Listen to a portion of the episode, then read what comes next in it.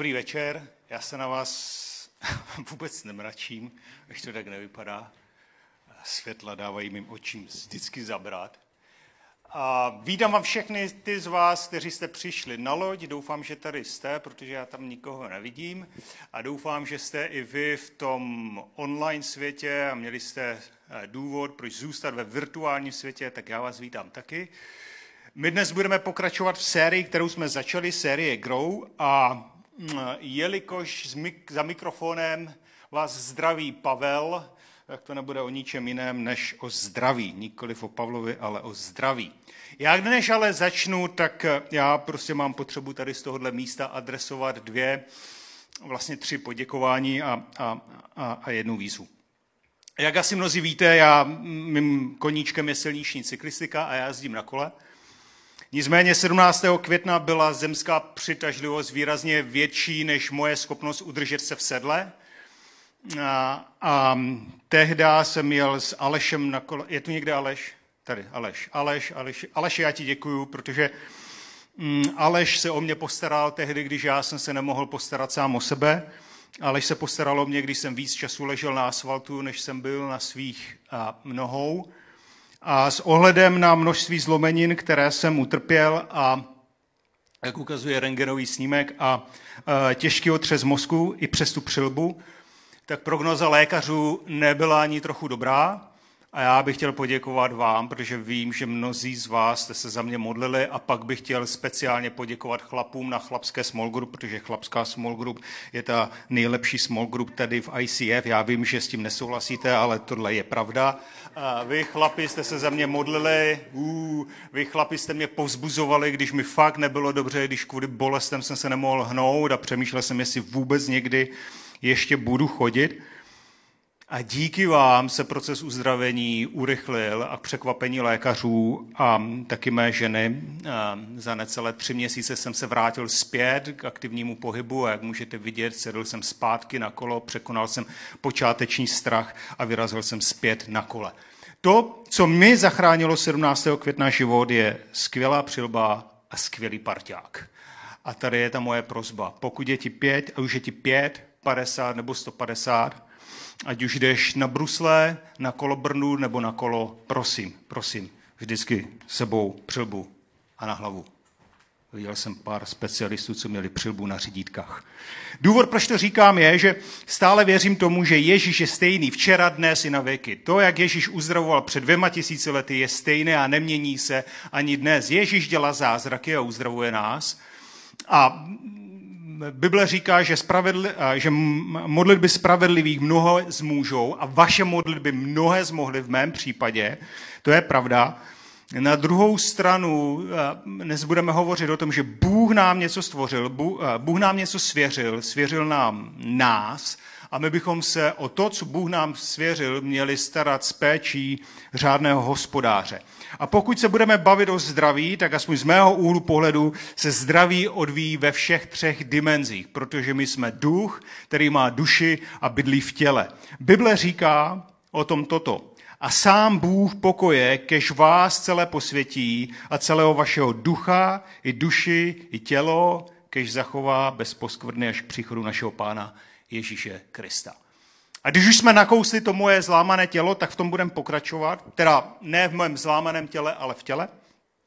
A čeština je krásný jazyk, já nevím, jestli jste toho jste vědomi, ale čeština je nádherný jazyk, protože čeština mnohdy o našem fyzickém těle mluví jako o něčem, co nám bylo svěřeno, něco, co nám bylo dáno, něco jako kus majetku, Um, pravda, když se začteme do Černé kroniky, tam nejsem moc často, ale když se začteme do Černé kroniky, tak tam nacházíme výrazy typu bylo nalezeno tělo patřící osobě XY. Nikdy není napsáno, že byla nalezena osoba XY, ale že bylo nalezeno tělo patřící osobě XY. My v, horovo, v hovorové češtině eh, často mluvíme o našem těle jako o fyzické schránce – jako schránka, v které někdo nebo něco přebývá.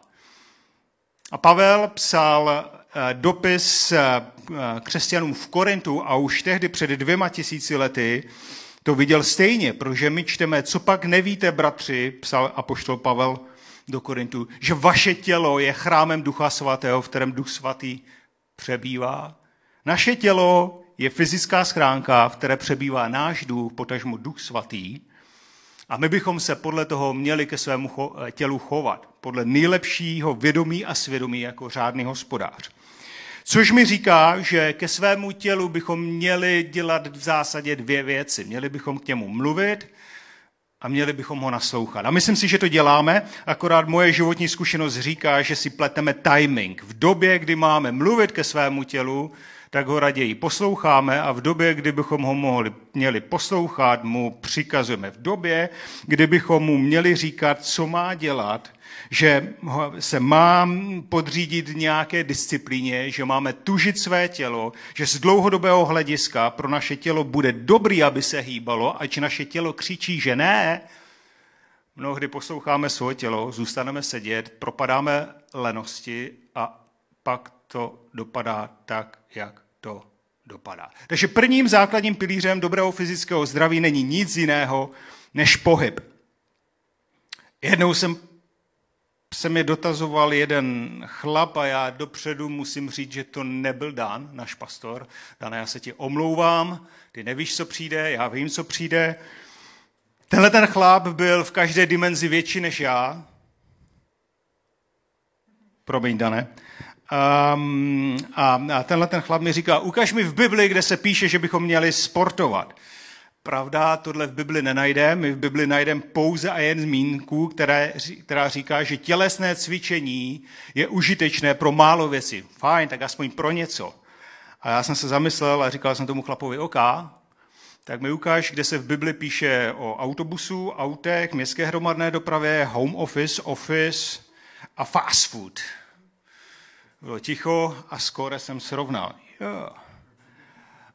Je víc než jasné, že Bible byla napsána v nějakém historickém kontextu a ten historický kontext spraví, že lidé v Bibli měli zásadně více fyzické aktivity a zásadně více pohybu, než ho máme dnes my. Ku příkladu Apoštol Pavel, někdo spočítal, že Apoštol Pavel za svůj život nachodil zhruba 18 000 kilometrů. Dokonce Ježíš, když se hýbal tady po zemi, tak na souši použil pouze jeden jediný dopravní prostředek. Oslíka. A lidé tenkrát měli mnohem více pohybu a taky dokázali vstřebat ten stres a nebylo ho málo, mnohem lépe, jenom proto, že toho pohybu bylo více. A já, jakožto řádný hospodář, bych se měl na sebe taky dívat touhle optikou a měl bych si klást nějaké výzvy, co se týče pohybu. A přirozeným pohybem není nic jiného než chůze. Několik kilometrů denně, já vím, zní to hrozně, několik kilometrů denně. A někdy ani to nestačí, protože mm, jsme si navykli na komfort, v kterém žijeme, fůry uhlí už se z ekologických důvodů neskládají a obklopili jsme se něčím, co nejlépe ukazuje to, staneme hýbat. A jak řekla jednou Jiřina Prekopová, věhlasná česká dětská psycholožka, obklopujeme se výdobytky doby, až pomalu ztrácíme přirozenou schopnost překonávat překážky. Wally a Eva o tom něco věděli. Co se stane, když začneme postupně chřadnout a nahrazovat všechno, co máme dělat technologií a technikou. Druhým protipólem toho, co nám ukázala, uh, ukázal Wally a Eva, je Věra Mikulcová. Já nevím, jestli znáte Věru Mikulcovou. Věra Mikulcová je uh, nejlepší eh, česká kulturistka a asi se shodneme na tom, že Věra Mikulcová má fakt hodně pohybu a že ho má pravidelně a že skutečně nemůžeme o ní říct, že by se nehýbala. Já vím, já vím, honí se nám v hlavě hromada myšlenek, stejně jako mě, když jsem to viděl poprvé. A k tomu já můžu jenom dodat jedno jediné. Krása je v očích pozorovatele. Hm. Um, Nemusíme jít z jednoho pólu do druhého pólu, nicméně naše společnost nám říká, že bychom měli cvičit, že bychom měli posilovat a že při nejmenším při nejmenším bychom měli mít pekáč bucher na břiše. A mm, já ne, nevím jak, jak ty, nevím jak vy, já tuhle normu nesplňuju. I tohle cítíme, že vyžaduje nějaké úsilí, i tohle cítíme, že vyžaduje nějaký zápal. A jelikož je člověk kreativní, najde si vždycky cestu, Jak to zjednodušit, jak ukazuje následující snímek. Jo? Krása je v očích pozorovatele. To je důvod mimochodem, proč já jezdím na kole, protože kolo je pro mě nejlepším terapeutickým nástrojem. Nutím svoje tělo cvičit, nutím svoje tělo překonávat překážky, nutím svoje tělo se hýbat a ba co víc, když jsem sám na kole, moje duše najednou přestane přemýšlet o všech výzvách a potížích, které máme v práci, s dětmi, v rodině, v církvi, jo, i v církvi. A najednou můžu přemýšlet o něčem jiném. A najednou můj duch, když vidí všechno tu krásu přírody, tak začne chválit Boha. A teď promluvil naturalista. A naturalista není to též, co nudista s rouškou. Základním pilířem fyzického zdraví je pohyb a dostatek pohybu a my bychom měli tužit své tělo a přikazovat svému tělu, co má dělat. Naopak druhou, druhým pilířem našeho dobrého fyzického zdraví není nic jiného než strava. A princip zasevání a sklízení, to znamená, co zasíváme, to budeme sklízet, platí i zde v této oblasti. Co budeme zasévat v podobě dobré stravy do našeho těla, to taky budeme sklízet v podobě dobré energie, které naše tělo vydá. Já jsem nikdy neměl rád biologii a poslední biologii jsem měl na Gimplu a z té doby si pamatuju z biologie pouze dvě věci. První, my jsme pitvali žáby, jo, jo, pitvali jsme žáby a například z kantora jsme potom takové žáby měli dát do tomu určených lednic, jenže Jenže to nesmíte mít ve škole hyperaktivní uklízečku, ekoteroristku, která se rozhodne v pátek odpoledne vypojit všechny lednice ze zásuvky. A ano, předpokládáš správně, pondělní smrad ve škole byl nesnesitelný. A to bylo poprvé, co české školství se potkalo s něčím jako rouška a distanční studium. A Tou druhou věcí, kterou si pamatuju z biologie, jsou tři základní zdroje energie a mezi ně patří sacharidy, tuky a bílkoviny a každý má, každý ten zdroj má svoji roli a každý ten zdroj má svoje místo v našem těle. Když se podíváme do Bible, tak Bible překvapivě pro nás zachycuje mnohé o tom, jak lidé se v té době stravovali. Tak ku příkladu víme, že Ezau prodal své prvorozenství za misku čočky. Některé, některé překlady, rozšířené překlady říkají, že to byla červená čočka. Hmm, červená čočka patří mezi takzvané superpotraviny, protože červená čočka v sobě obsahuje dobrých 25% hmotnosti bílkoviny a stejné množství vlákniny. Nemá vrchní slupku, to znamená na rozdíl od všech ostatních rušenin z ní nenadýmá. Což je dobrá zpráva pro chlapy a pro kojící matky. A Taky čteme o tom, že když Abraham hostil návštěvu, eh, tři lidi, tak to, co jim nabídnul ve skutečnosti, bylo celozrné pečivo, protože v té době, když se mlelo obilí, tak se mlelo celé zrno, takže celozrné pečivo, skopové, máslo a mléko. Ježíš Kristus, když vstal z mrtvých, a to se mi líbí ze všeho nejvíc, Ježíš Kristus, když vstal z mrtvých, tak před zraky udivených učedníků popadl upečenou rybu a plás medu a pojedl před jejich zraky.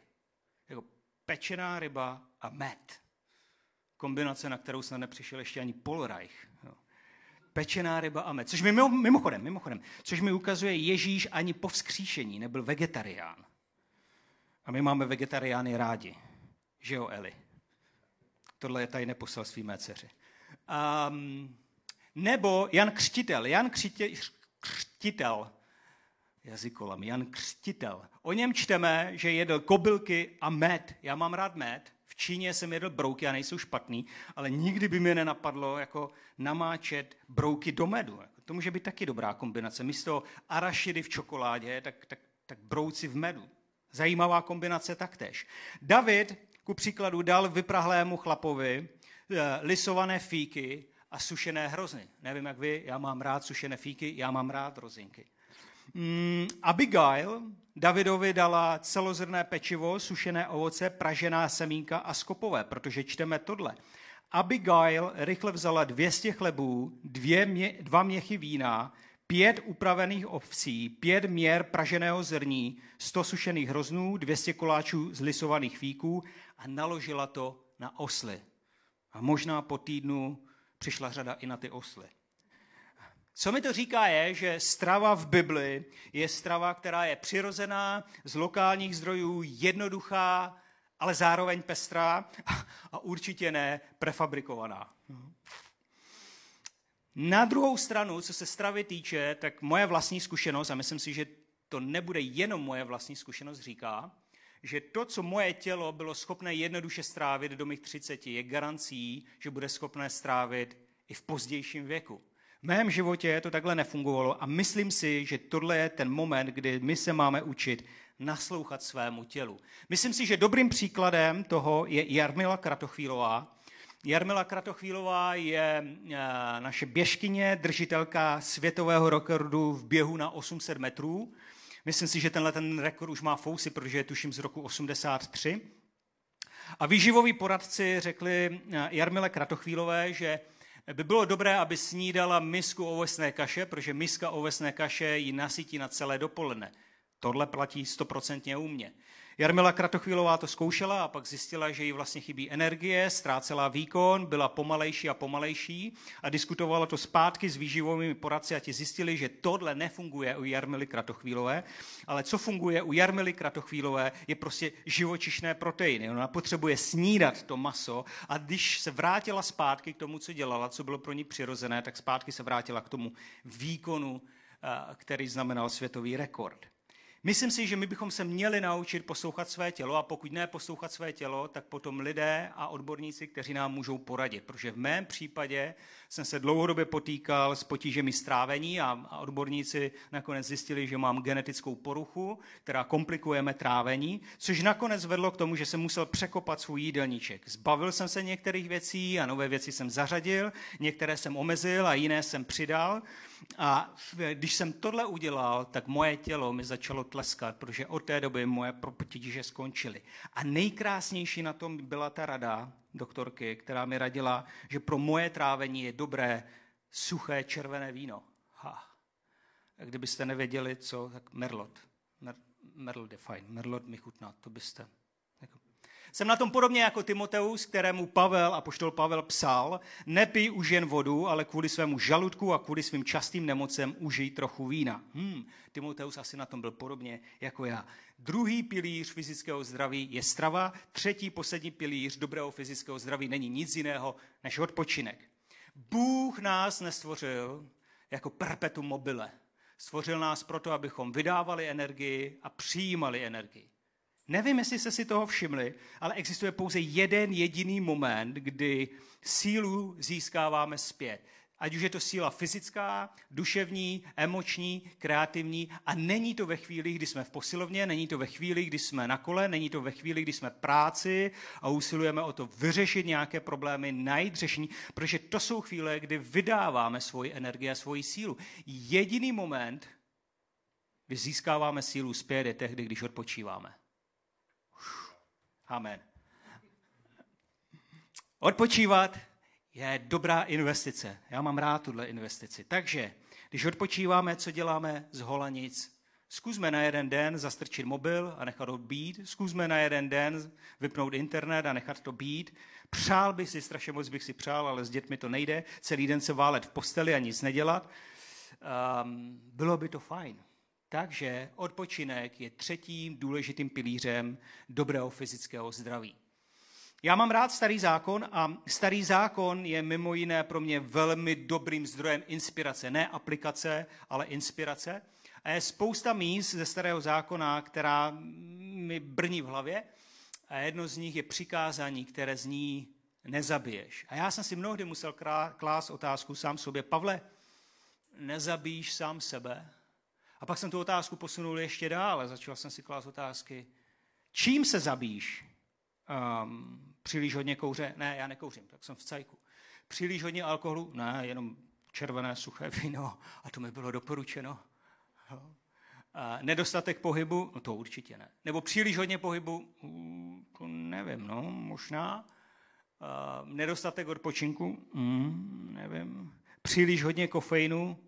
A to je blbost. Kofeinu není nikdy dost. Kofein jako kdykoliv, v jakékoliv množství a, a kofein je fajn. A mimochodem svazují tohle antikofeinového ducha. Končím, konec. Tělo. Duše. Jsme duch, který má duši a bydlí v těle. Jelikož máme, máme tělo, máme i duši. A duše je ta nehmotná duše, to, co je nehmotné, naše osobnost, emoce, vůle, smýšlení, to všechno je nehmotné, ale projevy duše jsou naprosto viditelné v hmotném světě. A mám za to, že bychom v případě duše měli postupovat stejně jako v případě těla, že bychom měli promlouvat své duši, ale měli bychom se naučit také své duši naslouchat. Moje intelektuální duše, na rozdíl od umělecké duše mé ženy, moje intelektuální duše našla jeden verš, který je pro mě nejvíce proměňující. A to je místo, kde Pavel psal do Říma, ve 12. kapitole psal tohle. Nepřipodobňujte se tomuto světu, nebo jinými slovy, nejednejte a nesmýšlejte jako tenhle ten svět, ale proměňujte se tím, že obnovíte svou mysl a tehdy poznáte, že boží vůle je dobrá, liba a dokonalá. A je to výzva pro mě proměňovat svou mysl, je to proces, není to jednorázový akt, je to proces, který vezme čas, dle mého soudu vezme celý život. A jediný způsob, jak můžu proměňovat, smysl, jak můžu proměňovat svou mysl, je, že, ji obnov, že se proměním, je, že obnovím svou mysl. A obnovit znamená uvést zpět do továrního nastavení. Což znamená, že bych měl trénovat svoji mysl tak, aby přemýšlel tak, jak přemýšlel Adam s Evou předtím, než zřešili což nejlépe ukazuje Ježíš. Takže bych měl studovat, jak Ježíš se choval, jak Ježíš přemýšlel a co Ježíš dělal. A je to, možná si řekneš, oh, tohle je Mission Impossible a já můžu souhlasit, to je Mission Impossible, je to náročné, je to komplikované, ale stojí to za to. A pokud mám posilovat svoje duševní zdraví, pak musím kultivovat svou osobnost a své smýšlení. A to, jak přemýšlíme sami o sobě, to, jak přemýšlíme o druhých lidech, to, jak přemýšlíme o svém okolí, má fyzický dopad do našeho zdraví. My u nás v rehabilitacích se velmi často setkáváme s tím, že lidé mají psychosomatické potíže. Ty jejich potíže a neduhy, které se objevují v soma, to znamená tělo, mají ale příčinu, která leží v psyche. Psyche z řečtiny znamená duše. A mnohdy se snažíme odstranit jejich problémy pohybového operátu, ale dokud nevyřešíme příčinu v duši, nemáme šanci se nějak zásadně posunout. A tady vidíme, že to, co je nehmotné, naše duše a stav naší duše, má fyzický dopad v našem těle. Nebo ještě jinak, lékaři říkají, že je to naše psychika, to, jak přemýšlíme sami o sobě, o své budoucnosti, o svém životě, má velmi silný vliv na proces uzdravení našeho fyzického těla. Takže my bychom měli mluvit ke své duši, kultivovat svoji duši, kultivovat svoje smýšlení, ale potom je taky čas na to, abychom naslouchali své duši. Žalm 42 a 43 jsou Davidovy žalmy a jsou to mé oblíbené žalmy.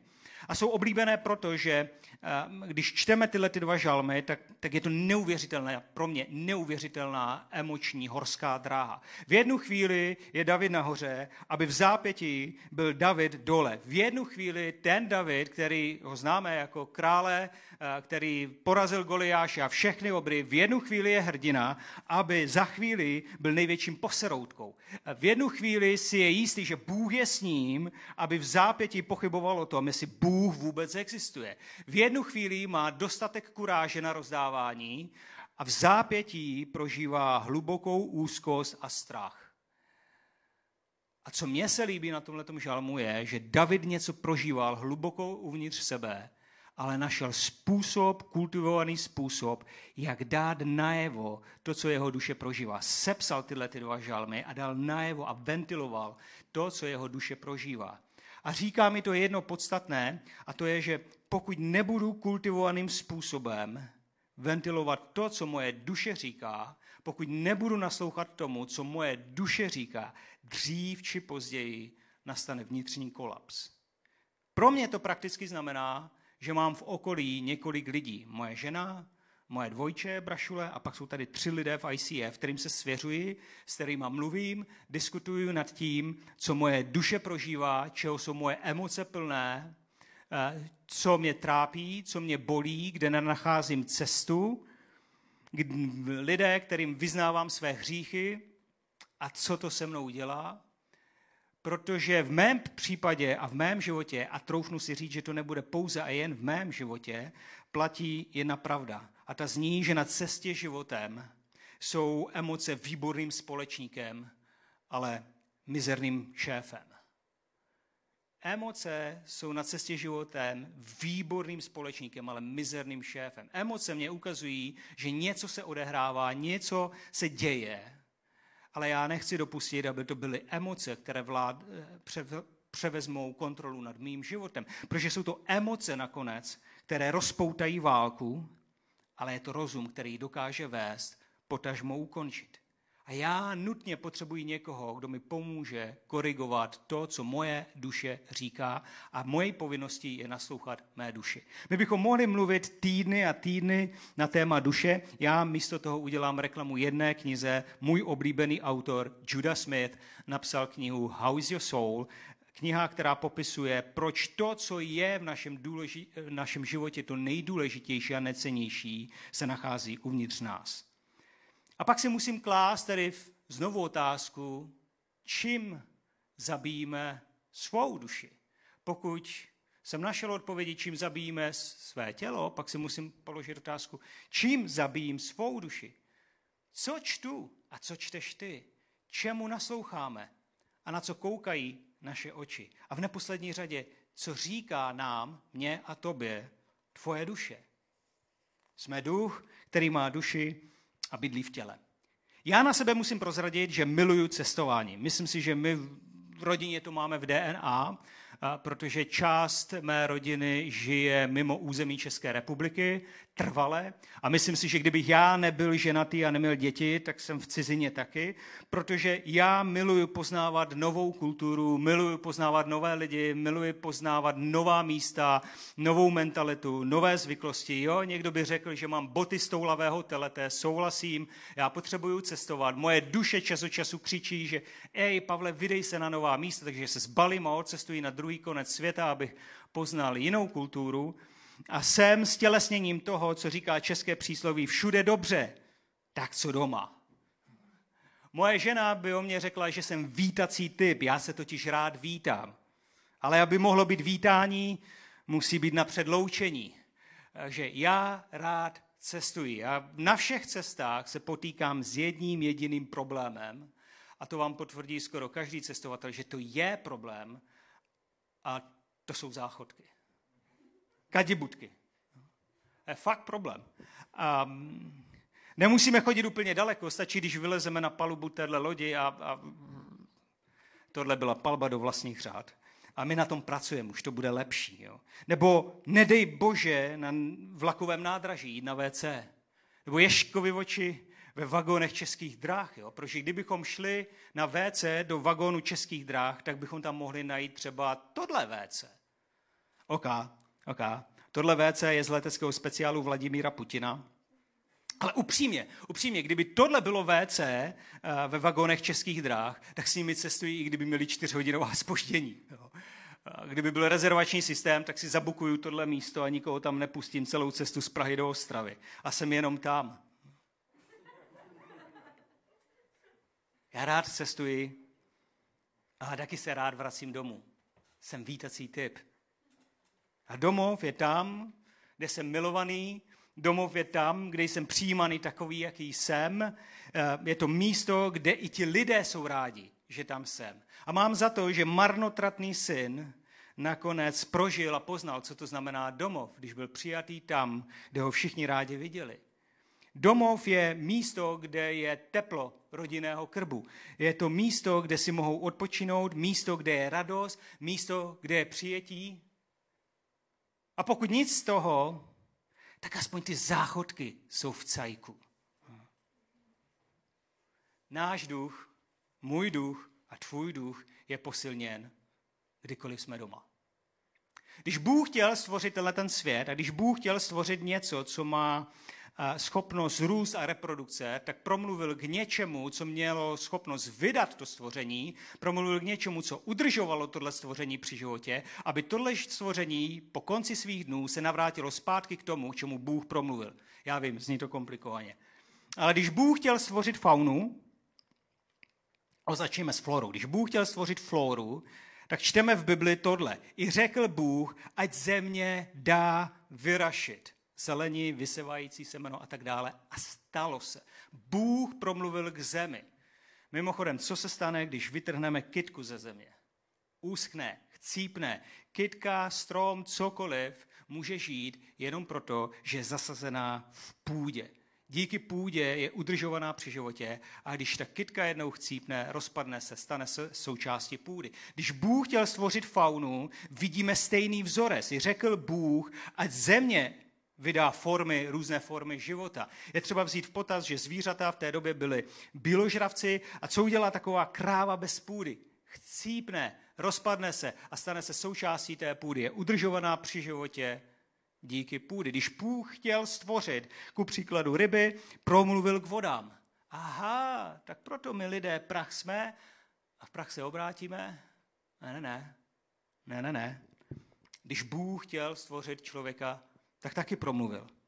Ale promluvil sám k sobě. A my čteme, i řekl Bůh, učiň mé člověka k našemu obrazu. Ty a já jsme vyšli od Boha, jsme udržovaní při životě Bohem a jednou se navrátíme zpět Bohu. Jediná chvíle, kdy zažíváme ty a já plnost, jediná chvíle, kdy zažíváme plné uspokojení, je tehdy, když ty a já jsme zpět doma. A doma, doma, doma je u Boha. Já si dovolím svoji poslední, předposlední, předposlední otázku tobě položit. Jak často a jak rád si doma? Pokud budeme mluvit o zdraví, pak musíme mluvit o zdraví ve všech třech dimenzích. Jsme duch, který má duši a bydlí v těle. My lidé často ale eh, svůj život zaměřujeme pouze na jednu, maximálně dvě dimenze. Náš duch neví nic o domovu, naše duše je upnutá na cíle, kterých máme dosáhnout a naše tělo sotva vlaje a stíhá naší duši. Jsme rozházení a pak se divíme, že nemůžeme najít klid a pokoj a zdraví ve svém životě. Nebo naopak, náš duch je konečně doma, ale není nikdo, kdo by vyslyšel naši duši a není nikdo, kdo by naslouchal našemu tělu. A Bible říká, že jsme stvoření k jeho obrazu a to v každém detailu. A když se podíváme do Bible, poslední verš, který zmíním, říká tohle, jsou tři na nebi, kteří vydávají svědectví. Otec, slovo, to je Ježíš Kristus, a Duch svatý. A ti tři jsou jedno. Ty a já plně odrážíme mistra, protože my jsme trojediná bytost. Jsme duch, který má duši a bydlí v těle. Ano, můžeme se na svůj život a taktéž na své zdraví dívat optikou jednotlivosti. Ale garantuji ti, že jednotlivosti začnou dávat mnohem hlubší smysl tehdy, když je spojíme do jednoho celku. Protože tehdy, když je spojíme do jednoho celku, nám ukáží nový obraz, plný obraz. A tak tedy, pokud máme a pokud chceme svůj život prožívat v plnosti, pokud svůj život chceme prožívat v plnosti zdraví, pokud svůj život chceme prožívat v plnosti poženání, pak se musíme naučit vést život v harmonii. Musíme se naučit usilovat o jednotu a musíme se naučit aplikovat nějaký balans a rovnováhu. A pak si dovolím poslední dotaz. Co ty a já musíme změnit proto, abychom mohli vést život v harmonii a život v jednotě. Pojďme se spolu modlit. Pane, my ti děkujeme, že ty jsi Bůh, který je stále s námi. Ty jsi nás stvořil ke svému obrazu. Plně odrážíme tebe. Děkujeme ti, pane Bože, že tvé modřiny nám způsobili lékařství. Tvými ranami jsme byli uzdraveni. A my se modlíme za všechny z nás, kteří jsou nemocní, kteří možná procházejí covidem a jsou nemocní. Modlíme se, Bože, aby ty si je uzdravil, protože ty jsi Bůh zázraku, ty jsi Bůh, který má nadevším kontrolu, ty jsi Bůh, který má nadevším moc. Modlíme se za naše přátelé a naše blízké, naše rodinné příslušníky, kteří potřebují uzdravení. Modlíme se, Bože, aby ty se z nich dotkl a uzdravil je v jejich těle, v jejich duši a modlíme se, aby jejich duch nakonec přišel domů. Pane, a modlíme se, aby si nám dal moudrost, jak nejlépe spravovat podle nejlepšího vědomí a svědomí to, co ty si nám jednomu každému dal. Amen.